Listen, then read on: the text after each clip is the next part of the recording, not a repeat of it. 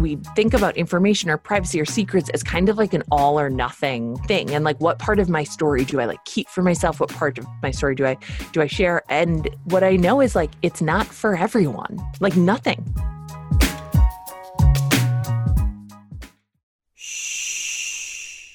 Welcome to the Secret Life Podcast. Tell me your secret. I'll tell you mine.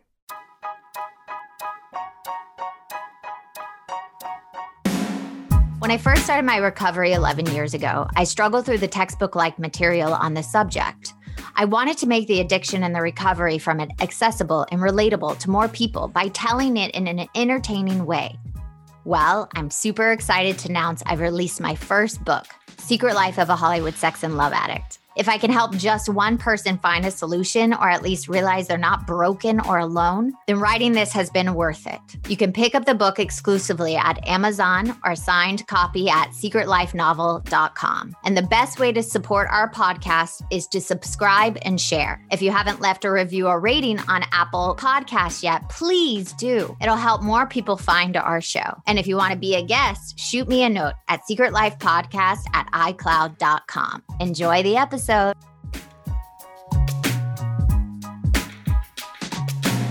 Welcome to Secret Life Podcast. I'm Brianne Davis Gantt. Today I'm pulling back the curtains of all kinds of human secrets. We'll hear about what people are hiding from themselves or others.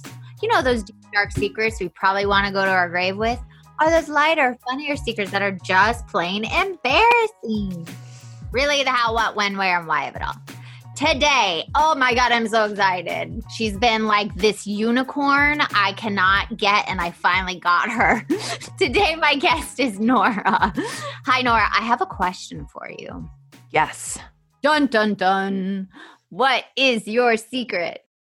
I've been thinking about this for I've been anticipating this. Ooh. While we played. We're going to call it calendar tag, which is like, yeah. Booking something, having it fall off, me messing it up, and then finally making it here today. I know. I'm like shocked right now that you were on this call.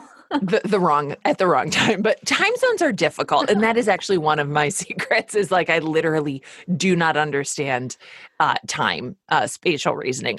Actually it's not a secret. I tell everybody that, but so I've been thinking about this. Because I'm a person who has always been like documented things. Mm-hmm. Like if I lean away from the microphone and open this box that's on Ooh. My closet floor, here are all these journals and diaries from like second grade, fifth grade, high school, all this stuff. You keep all that? I do not. I like burn it. I keep it. Some of them I should burn. Some of them should probably be burned. And I was like, God, there's got to be something. There's got to be something that's a secret. And it hit me when I sat down and we started this and the closet door got kicked open and two children came in. And one of them was my 7-year-old Ralph, who he came in so quietly. You really were scared. I was scared. I startle very easily. And I was looking at, obviously, you know, my own reflection in the Zoom camera, and I saw the door open behind me silently because I have headphones on. And so, yeah, I was like, this is the end for me. And that's how I will die. It's just going like just in your closet with headphones on. I will die making a noise that's like, and then our other kid came in, our baby that we call baby. He's not a baby. He's 4 today. And I realized I don't publicly say his name. See, but you just said your son's name, so why don't you say? Yeah. Because it's I can't really tell you a specific why, but I've been thinking a lot about like the line of what's the difference between a secret and just privacy. Mm. And Ralph is, you know. He's the child that I had with my first husband who died when Ralph was 22 months old. Right.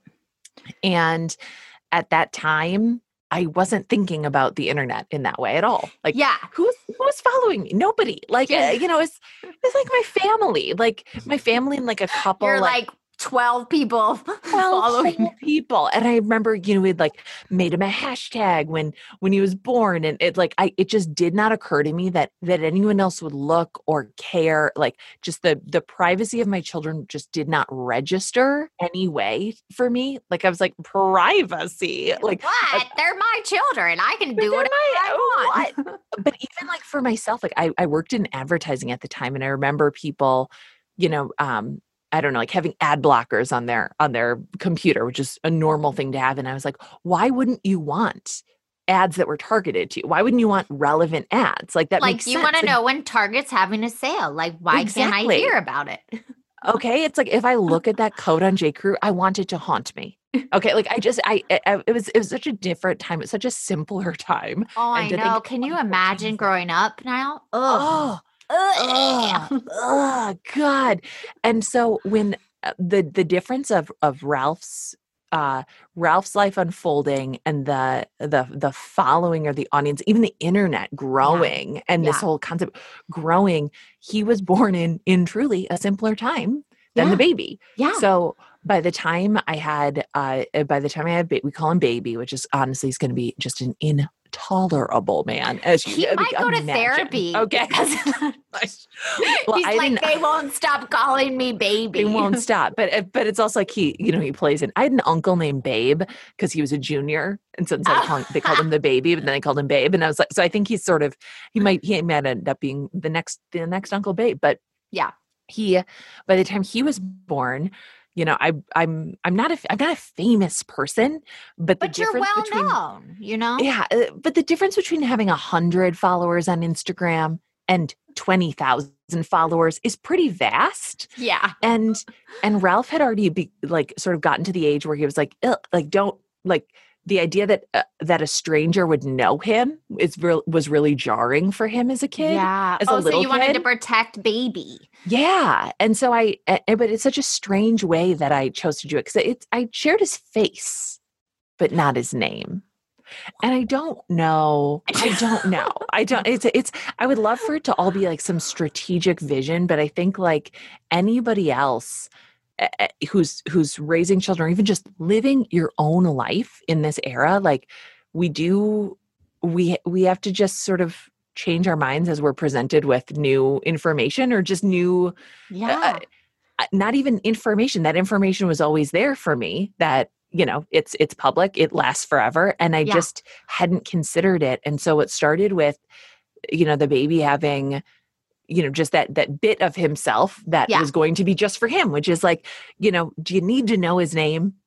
Like, I don't think you do, you know? Like, no, but I mean, if you were to meet him, like, I mean, I said it because, you know, he's seeing you, like, you know, that makes sense, right? I'm not going to be like, this is a child whose name you can't know. But like, you come into our house, like, yes, like you meet everybody, you know their names.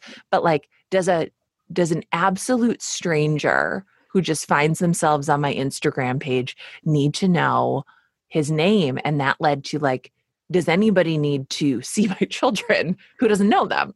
Listen, I'm all for it. When I was having my son, I was very, very strong to my husband saying, I don't want him on the internet. I do not, you know, but as an actress, they like talk about me being pregnant. Then I do a spread in People. And then I'm like, well, it's already out there, like his name, and they want to take a picture of his room, but then it's like, but it's his privacy. That's his face. That's not mine. But my husband was like, dude, you just got to get over it. So but it took me a really long time. And I still to this day, and he's 2.5, like taking pictures of him and putting him on my stories, it kind of actually still rubs me the wrong way. Yeah. Yeah. And the thing is too, it's such a personal thing and there's no way to talk about it without feeling judged. And that's how I felt. Like I was always a big listener of, you know, and a person who I consider a friend, Manoush Zomorodi, had this podcast called Note to Self. And I was a very new mom when I was listening to it. And she was talking this like in 2014, 2015 about how she doesn't share photos of her kids. And I remember being like, that's so dumb. Like, and I wrote an entire piece, Brianne. I wrote an entire piece on parents.com about how I share photos of my kid and that's fine. And that's like my decision. And, you know, it's fine. Like, and I feel so differently now. And but just about my kids, because I do love to see other people's kids. Other people's kids. I love it. Yeah. I love it. Yeah. And also, and so it's such a strange thing where I'm like, what is, I still have not fully, I still obviously cannot fully articulate why or what I'm talking about, other than I was a very, very easily embarrassed child. Like I was a very self-conscious child. And I would tell my mom, if we like were out in public, I'd be like, don't repeat that. Like if I said something that made her laugh, I'd be like, don't tell people I said that. Like I just did not, I wanted things to just sort of stay within the group.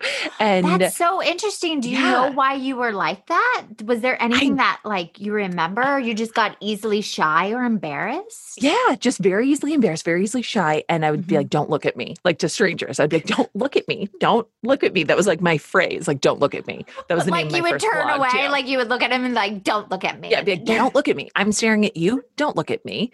Don't look at me, like total middle child energy, which is like, my aunt would be like, ooh, like stare at me extra hard. She was very young. And I was like, rude. And my kids are like that though. Like my kids are really like shy in that way, which is so, so when I started to see Ralph showing that same thing, he was like, you're not going to say that to anyone, are you? I was like, oh. Like this is just for you. And so I'm going to let this be sort of your choice, even though, you know, for a long time, it's like, it's my choice. Like, he's mine. Right. Like I can do what I want. But then you realize, wait, no, he's actually his own person. Yeah. Oh like, he doesn't belong to me anymore. Doesn't belong to me. He belongs to himself. What a bummer. I know. What a bummer. I've done all this fucking work and it's only been 2.5 years. It's been 2.5 years. I also have to say, like, as far as like content goes, no one cares about me. Like, no, people want to see photos of like our kids, like our, you know, I don't know, like do something. I'm like, without my children, I'm actually like an incredibly boring subject, which is also an extremely humbling thing. I'm like, what would I even post on Instagram? If it weren't? Because you're like, what is my secret? I don't have it. I just have a secret with my son's name, which I love. Yeah, I truly do. I'm like, what is a secret? What is a secret of mine? What is a secret? And I think maybe that's a part of being a person who works in creative nonfiction, who writes a memoir and who like pulls from her own experience, is that if you're going to be excavating for creativity, as you know, then there are going to have to be certain things that are just yours and that they don't end up feeling like secrets. They feel like treasures, or they feel like their importance is enhanced by the fact that they are just for you. Yeah. So it doesn't even feel, then it's like something doesn't even feel like a secret. It just feels like a part of you. Yeah. Yeah. But do you think like the books and the TED Talks and stuff that you put out there, like were those secrets, but then you voiced them so they became not yours anymore? Maybe. I think like a lot of, I would say that most of my work has been an act of passive aggression. So mine's just aggression. You do. I'm just that's like healthier. That's healthier. I'll be like, mine comes out. I'm like, this is me. I'm a shitty person, but I'm getting better as best I can. You're like, That's I would say I'm aggressively vocal about my own horrible things, but also it's like the TED Talk. Like when you listen to it, it's made for people. Not for the person suffering. It's made for their friends and family. Yeah. Don't judge and get it. Like it was made to be like, and I tell everybody who's like, I like that TED Talk. I'm like, I hope you forwarded it to every person who disappointed you during your grief, because that's what it was made for. That's what it was made for. And well, I even when I listen to it, because I haven't had any significant person in my life die. Not yet. We all die. Yeah. That's going to happen. Yep. But it was also helped me because I died as a person when I got through my addiction, and it was hard for other people to relate to the new me. So I really identified in that sense, like it's a new person emerging when some kind of death happens. Yeah. Yeah. That's it. And also grief has never been about just death. Like you will grieve so many things in your life. And of course, like I think in the books, I do bring out things that were too hard for me to say out loud for a long time. And that felt less hard to tap out. And so those things are that, you know, the entire second book is called No Happy Endings, because people, you know, I'm remarried. You saw this little dude who walked in.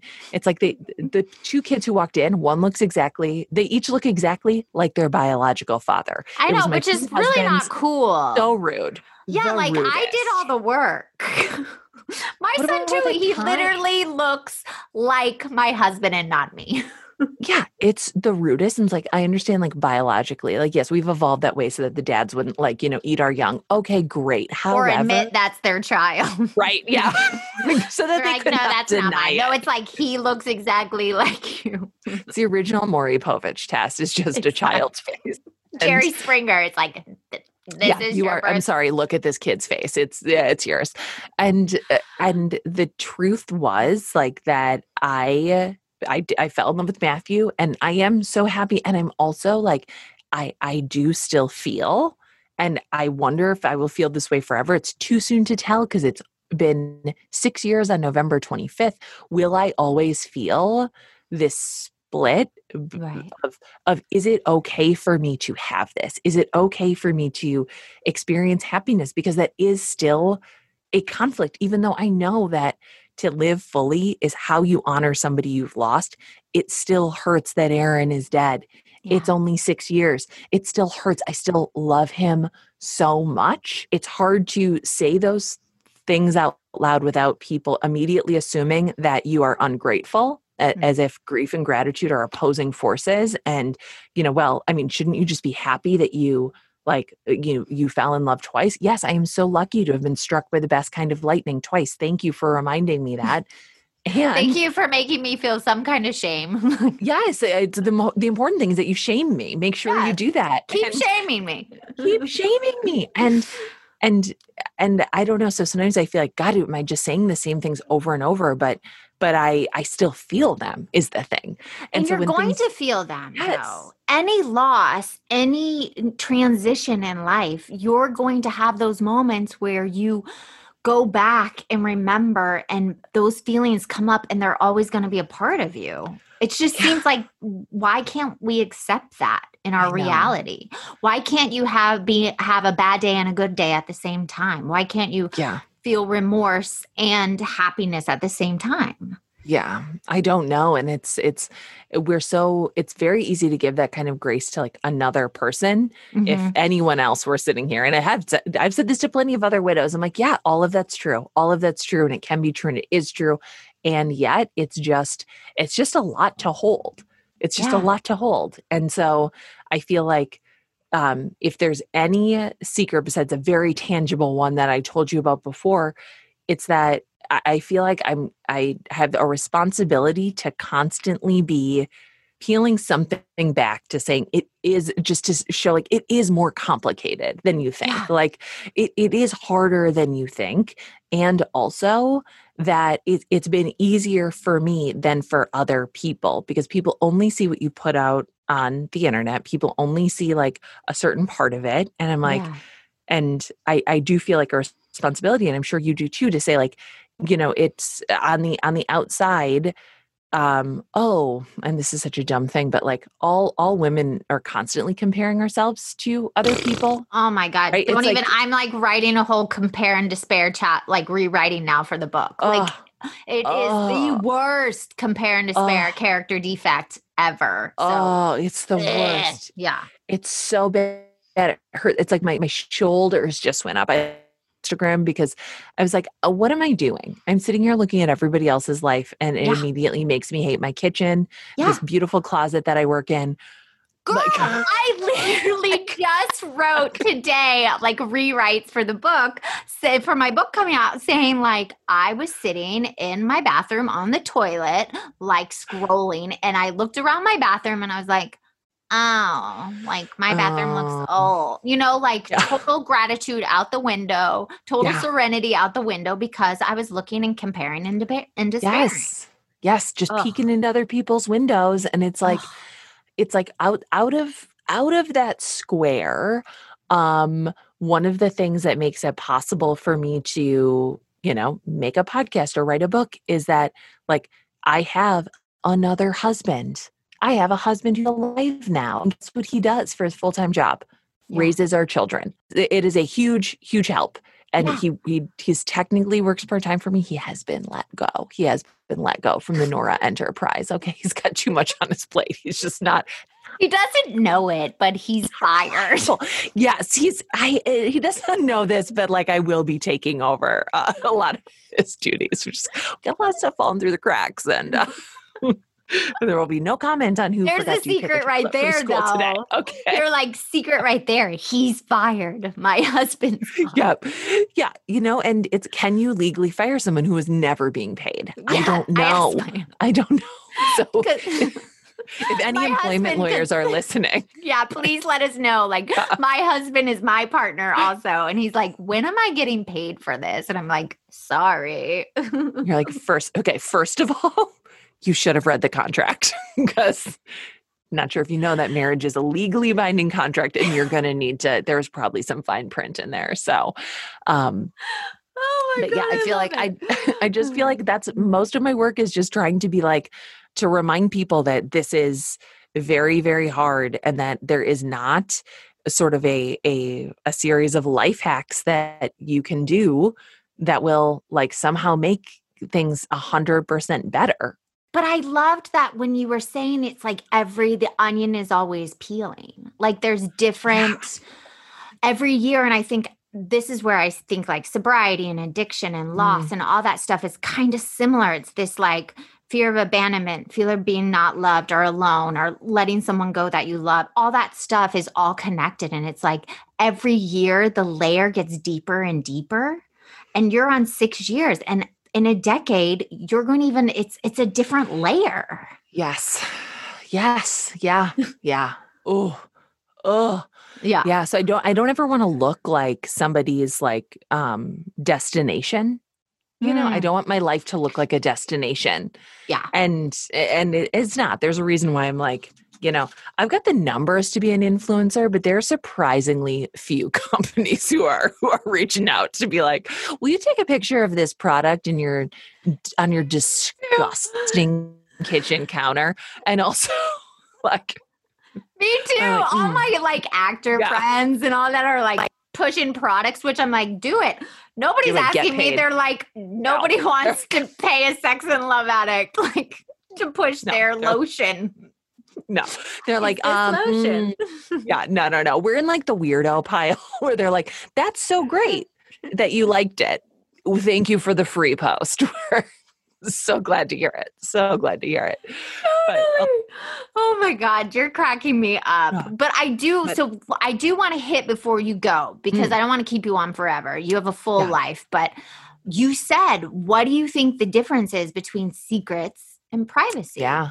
So what is that answer? What is it? I don't know. I think that is what I'm really digging into in therapy currently. Hello, Alan, if you're listening. Just started yesterday. So I'm like, I'm in it. Okay. We are deep into it. We had a 55-minute session. So 50 over Zoom. I went in real life and we just sat on very opposite ends of the room with masks on. And turns out I can cry in a mask. I can do...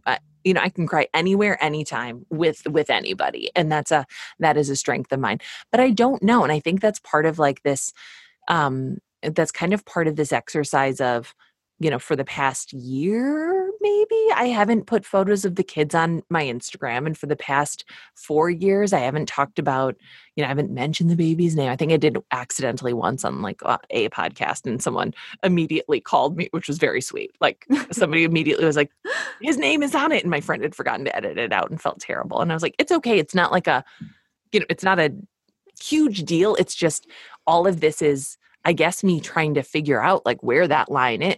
Right. Like what is a secret versus what is privacy. And as you know, through addiction and as you know, through recovery and as you know, through writing and creating, like there are parts of the story that are yours to tell and there is a side that's not yours. And we're all still trying to figure that out.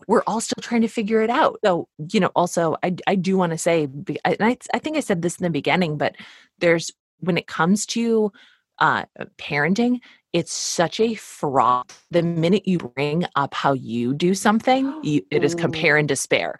It's compare and despair. And, you know, it's like when people are like, well, I will be homeschooling my child forever. Like I hear like, I'm like, well, I'm a bad mom and my kid is going to, I'm going to punt him into the classroom the minute I can. Okay. And I'm going to get a vaccine on top of it. Yeah, I'm going to double vaccinate. Okay. He's going to get 900. Like, honestly, test him first. And it's so fraught. And I don't ever want to participate in making other people, enforcing that comparison. And I want to be able to free people up to be like, oh, like you are free at any point in time to change your mind. Right. To just change your mind. And I was rereading that parents.com article about like, you know, my kid is a hashtag, I'm the best mom ever. And I ended it by saying like, I reserve the right to change my mind. And I think then you like, did. And I did. And I did. And I was like, I think that's like, for everything, we think about information or privacy or secrets as kind of like an all or nothing thing. And like, what part of my story do I like keep for myself? What part of my story do I share? And what I know is like, it's not for everyone, like nothing. Yeah. Nothing is for everybody. Like you don't advocate. I know from your work, like you're not like, yeah, I want you out there like shouting your secret every. No, you decide. Like it is a process of deciding like who peels this onion with you and who doesn't. Well, for me, it's like the secrets that I feel that are important to reveal are those ones that are eating us up and damaging us. And it's our way to give back to somebody else. Like that's what I see. I see privacy as a good thing. I'm actually a very private person. I hate posting on Instagram. I actually didn't have an Instagram for a really long time, but it's like, I understand the privacy and secrets, but I just like someone that's not an addict, like what would you define as those? And it's just so interesting. Yeah. You don't even have the answer. I don't even have the answer. And like, what a wonderful thing for us to remember. Like we literally do not have the answer. We are in pursuit of answers like constantly and your answer can and should change. Like it really should. I have a recommendation for you. I just adore her podcast, but Dr. Nzinga Harrison has this podcast called In Recovery. And it's just so fantastic. And the way that she talks about recovery and addiction is this like, you know, spectrum that like we are literally all on. So when you were like, if you don't, I'm like, no, we all do. Like we all do. No, I believe we all have an ism, some kind of ism, something we use to get outside of our reality or ourselves. So I believe in that. And mine has always been the internet since the day it came to my house. I was like, oh, look at this nice little escape hatch. Yeah. I love it. Now it's in my pocket. I love it. Oh my God. Look how many feelings I'm avoiding. It's great. They'll just never catch up to me until the battery dies. There's your secret. There's my secret. And that's why I'm locked out of Instagram. My friend locked me out. She was like, I know your password. I changed it. Good for her. I was off for a year and it was the best year ever. Right after I had my son, I got off for a year and it was so rewarding. And I would do it now. It was so beautiful. But now here's the thing though. My husband and I have rules. Like we can only get it on at certain times for short periods and we are not allowed to scroll anymore. Oh, wow. Wow. I love that as a partnership too. Yeah. You should do an entire episode about that because I want to hear it. Like I want to hear like a full, like this is how, because I do think that people don't realize that a lot of our internet behaviors are mindless and they're soothing and they're giving us something, but it's also an addictive behavior. No. And I write about it a whole chapter. Yeah. In the book. Yeah. It's no, I seriously. Like, so don't give it away on the podcast. Yeah, but I said social media is like killing our soul. You need to get off of it now. Like that whole, and I have a whole episode, a whole chapter about it. Yeah. It's chapter 7. It's chapter 7. FYI, it's chapter 7. Skip to chapter 7 immediately. Well, I am so grateful to have you. I just think like your journey, I think, you know, the secrets you have shared, the willingness to be seen. And I've said this at the beginning and raw and authentic is why I do this show, especially as a woman, that we don't show the ugly of us and like the ism-y stuff. So I'm so grateful to have you on. You can come on anytime. Oh my God, I would love that. And I'll get the time right. I really will. I really will. Okay. You enjoy these last 2 hours of nap time because I know TikTok. Okay. I got so much shit to do. I got to go.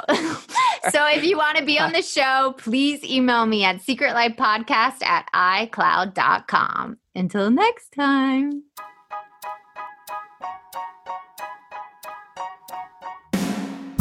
Thanks again for listening to the show. Please subscribe, rate, share, or send me a note at secretlifepodcast.com.